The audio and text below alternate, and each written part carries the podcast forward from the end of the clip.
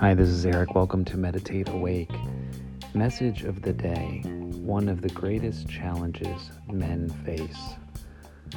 One of the greatest challenges that men face in our personal lives and relationships is a resistance to being present with our emotional states.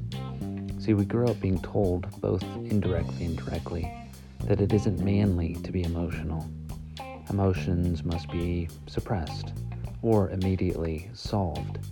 There is value in being able to keep going and remain steady in the face of difficult situations for sure, or turbulent emotions, but there's a difference between steadiness and denial.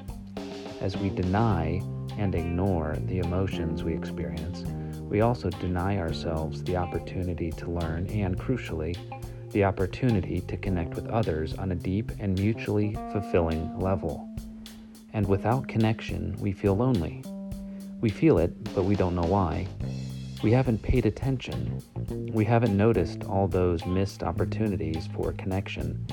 And so we keep going, refusing to sit with that feeling of loneliness and never quite understanding that we don't have to feel lonely.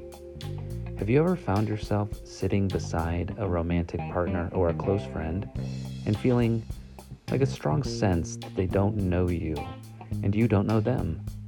Feeling lonely in spite of their body right there next to yours.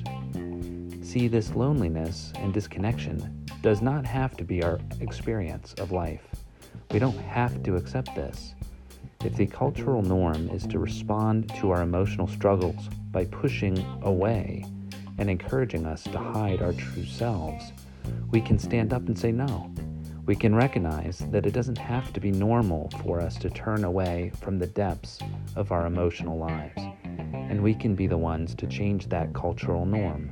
When we do this, we're not only improving our own lives, we're standing up for everyone in our society who feels alone.